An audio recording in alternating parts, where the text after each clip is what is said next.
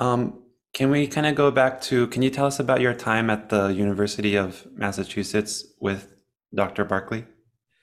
Yeah, so Russ was actually a graduate of the program at Bowling Green. He was Oh, kind of a legend. So you, you have to think, you have to imagine this because you probably can't relate to it. But he, of course, was going through grad school in a pre word processing era.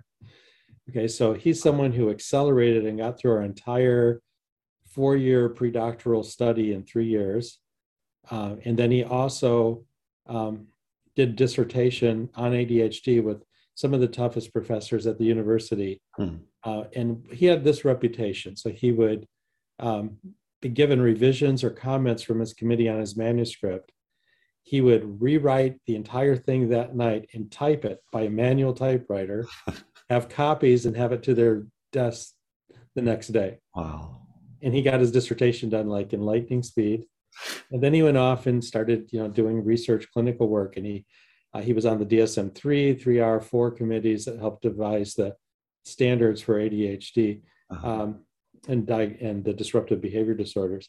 Uh-huh. and so russ was just a remarkable scholar. And i had run into him a few places but in the 90s adhd was kind of for a while there the fad disorder. Mhm, like before that it was borderline then autism after that mhm. it doesn't mean it was invalid, but it means everyone was suddenly interested in this topic. Yeah. The book Driven to Distraction came out from the two psychiatrists who had the specialty clinic for people with severe ADHD. Um, this was a hot topic. And in the military, we were getting folks coming and saying, I think I have ADHD, please assess me. This is happening so much, even though by standard guidance in the military, ADHD was a disqualifying condition for the military if you had to go on stimulant medication. People were still coming forward, and it was happening so much the military needed guidance on it. So I was an Air Force psychologist working at the largest military hospital in Europe, which was an Army hospital.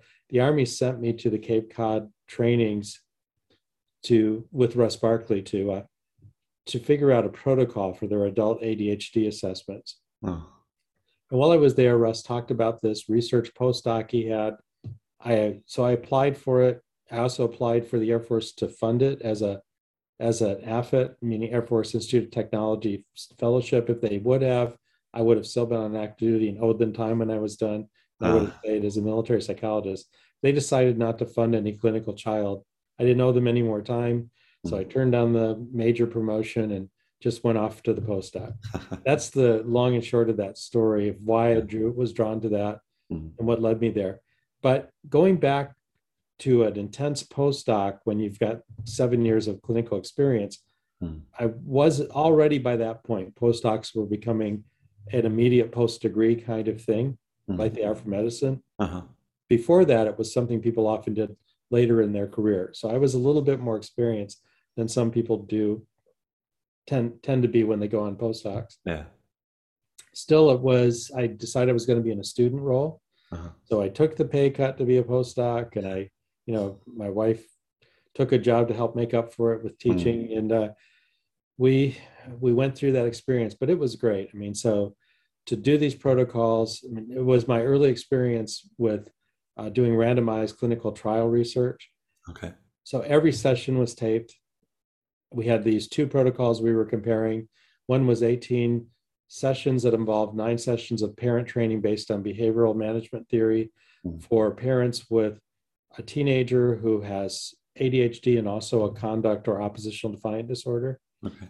The other was um, 18, 18 sessions of just problem solving communication training, a behavioral family systems approach.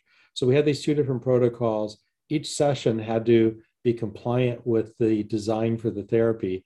It Mhm. was taped, and there were compliance auditors that reviewed uh, the tapes, and they would indicate if we were in compliance or not.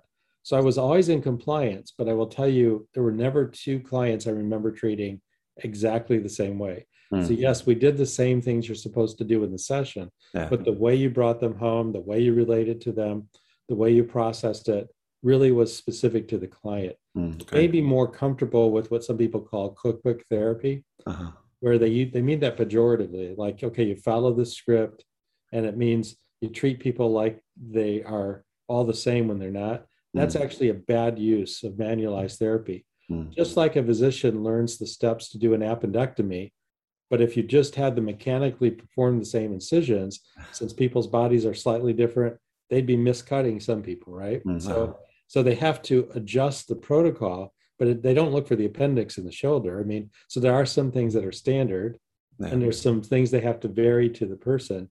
That's what good evidence-based treatments do. So they you have to know when to do both, uh, and that was really a great experience. Also, because we were the primary research clinic for ADHD, we had folks come out to consult with us. This is in the pre-Chavez days, but we had a delegation from Venezuela come, delegation from India, uh, psychologists from Tel Aviv, from uh, Israel at the clinical child program there.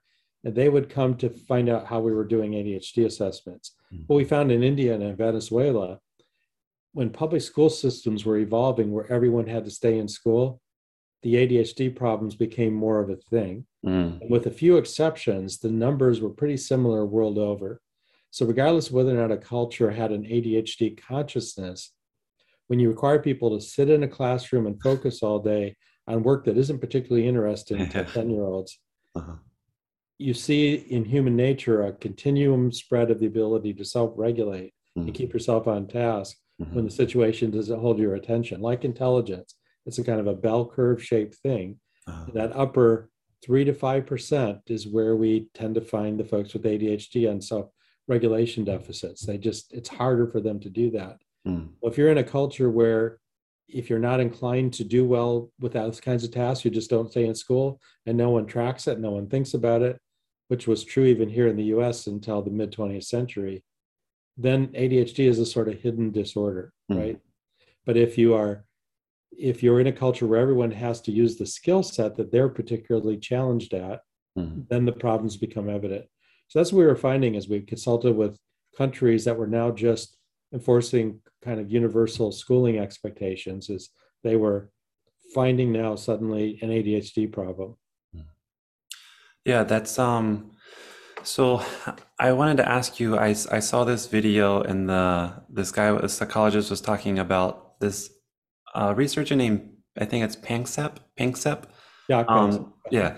So he found that with like with rats, with young rats, if you prevent them from rough and tumble play, that their prefrontal cortex doesn't mature very well, yes. and that you can you can help accommodate that with Ritalin. And I was going to ask about that with children and with ADHD. Yeah, so Panksepp was our psychobioprof. He was on Russ's committee, and Oh, okay. just I know recently died, unfortunately. But he his hmm. his career interest was on the psychology of emotion. He was not a clinician, but his theory about ADHD is that these are animals, and when you use an animal model Mm. or humans, um, that that have underdeveloped their self-regulation abilities, and he thinks that free play is really important Mm. for the development of that. It does seem to be important for the development of certain kinds of social skills. Uh, I've talked specifically about this with Russ since they were, you know, both people that were Uh-huh. connected. Dr. Barkley doesn't buy that particular explanation of the etiology of play. He's Hmm. not seeing the data uh, of play as deficits or certain kinds of socialization deficits as the explanation for the etiology of of, um, of ADHD. But it's an interesting idea. Yeah. I, I do think though there might be something to uh, frustration control. I this is a guess. It's a speculation as it was for Jaak. Mhm. Um, why do so many people have trouble holding things back? We certainly engaged in a lot of rough and tumble play when I was young. Yeah. Um, I hear stories about my father's generation and the depression, and they, you know, they would settle things if they got too too problematic with a fist fight but Mhm. no one like seriously injured each other right you know they but Yeah. you know if, if someone hits you your temptation is not to con- have a controlled response Mhm. so it takes some work to learn to restrain those impulses Mhm. and i do wonder sometimes if our culture so inhibits impulses acting on impulse that kids never learn to self-regulate a heated kind of Mm. feeling Mm. Okay, I'm not saying go out and have your kids box or do MMA in preschool, but uh, what I what I'm saying is that's possible. That's a speculation.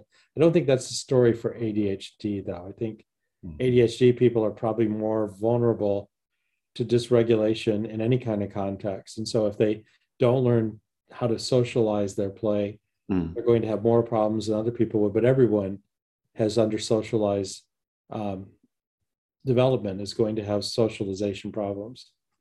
Yeah, that makes sense. The you talk about the vulnerability of some kids with ADHD, and I also I was reading about uh, personality styles. Like if if you think of the ocean model, um, like kids who are high in openness, extroversion, and neuroticism, but then low in conscientiousness and agreeableness, and you put them in a classroom, it's really going to show, right? Yeah. And so, but could that be ADHD? I think the difference is you can have those styles, Uh-huh. but if you can check yourself if you need to, hmm then you probably don't have ADHD.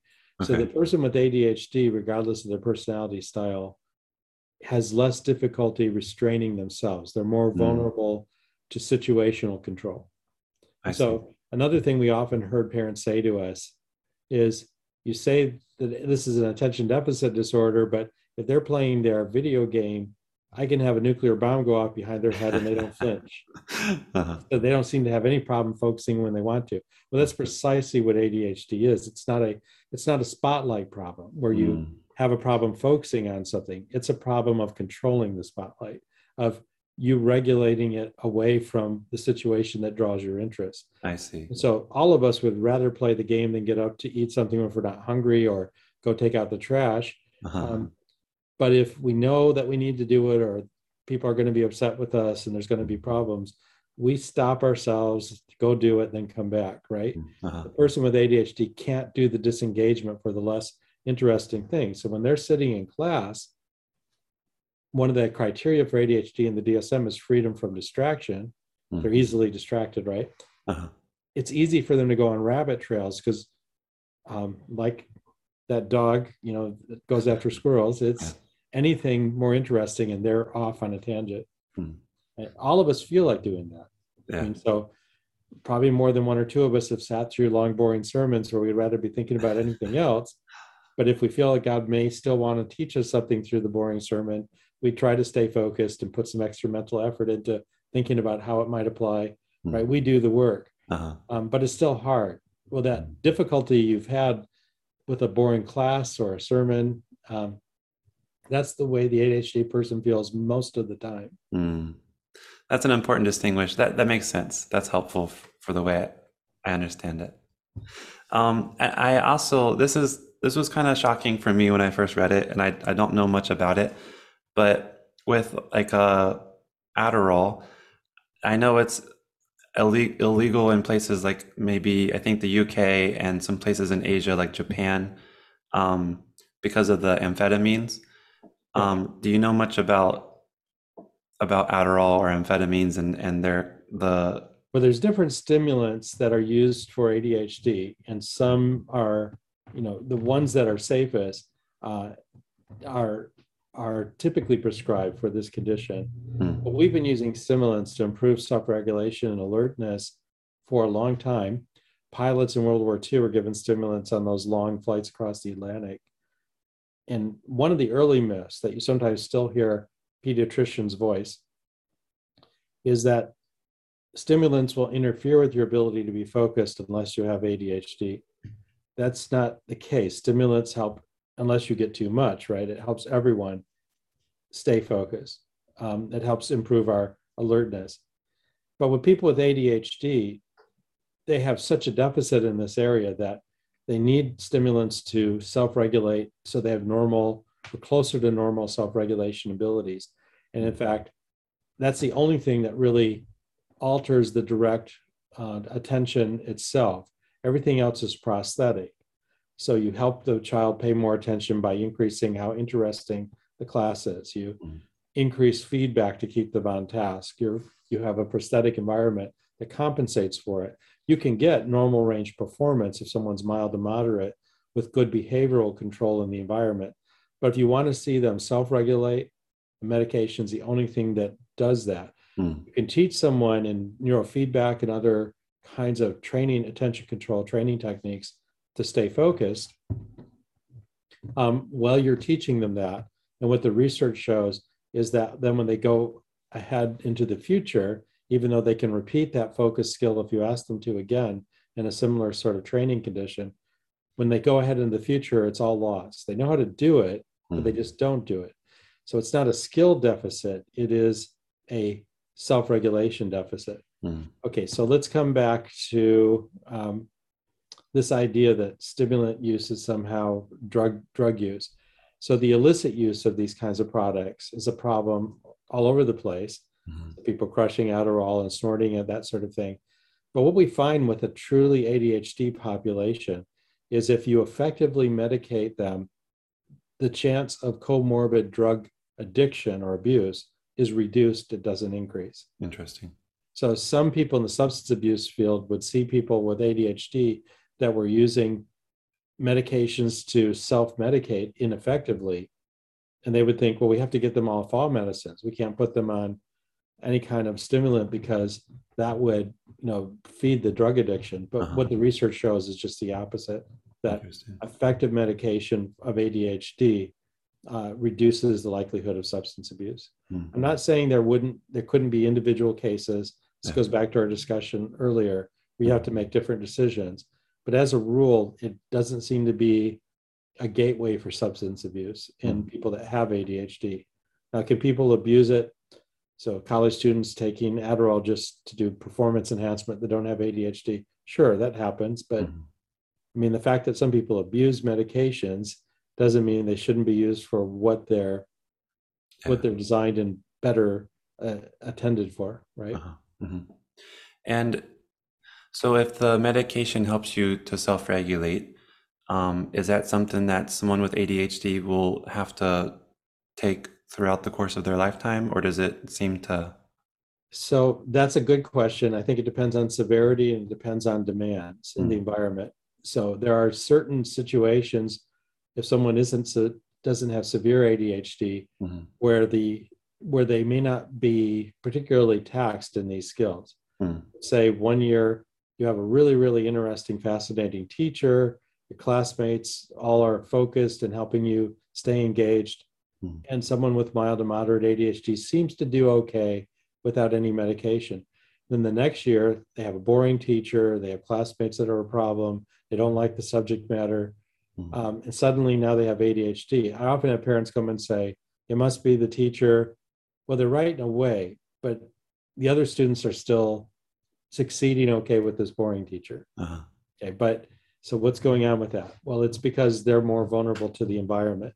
Hmm. Uh, if you have someone who's severe, we did see people with severe, moderate severe ADHD at our research clinic. We saw some people who were in a special uh, educational program at Hallowell and Ratey, the Driven to Distraction People's program. Hmm. Um, when you have more severe ADHD, um, you can do all the right behavioral things and there's still going to be a problem. Hmm. So that's that's just the nature of the disorder. But you can you do what you can. Hopefully you'll make it at least a little bit less of a problem.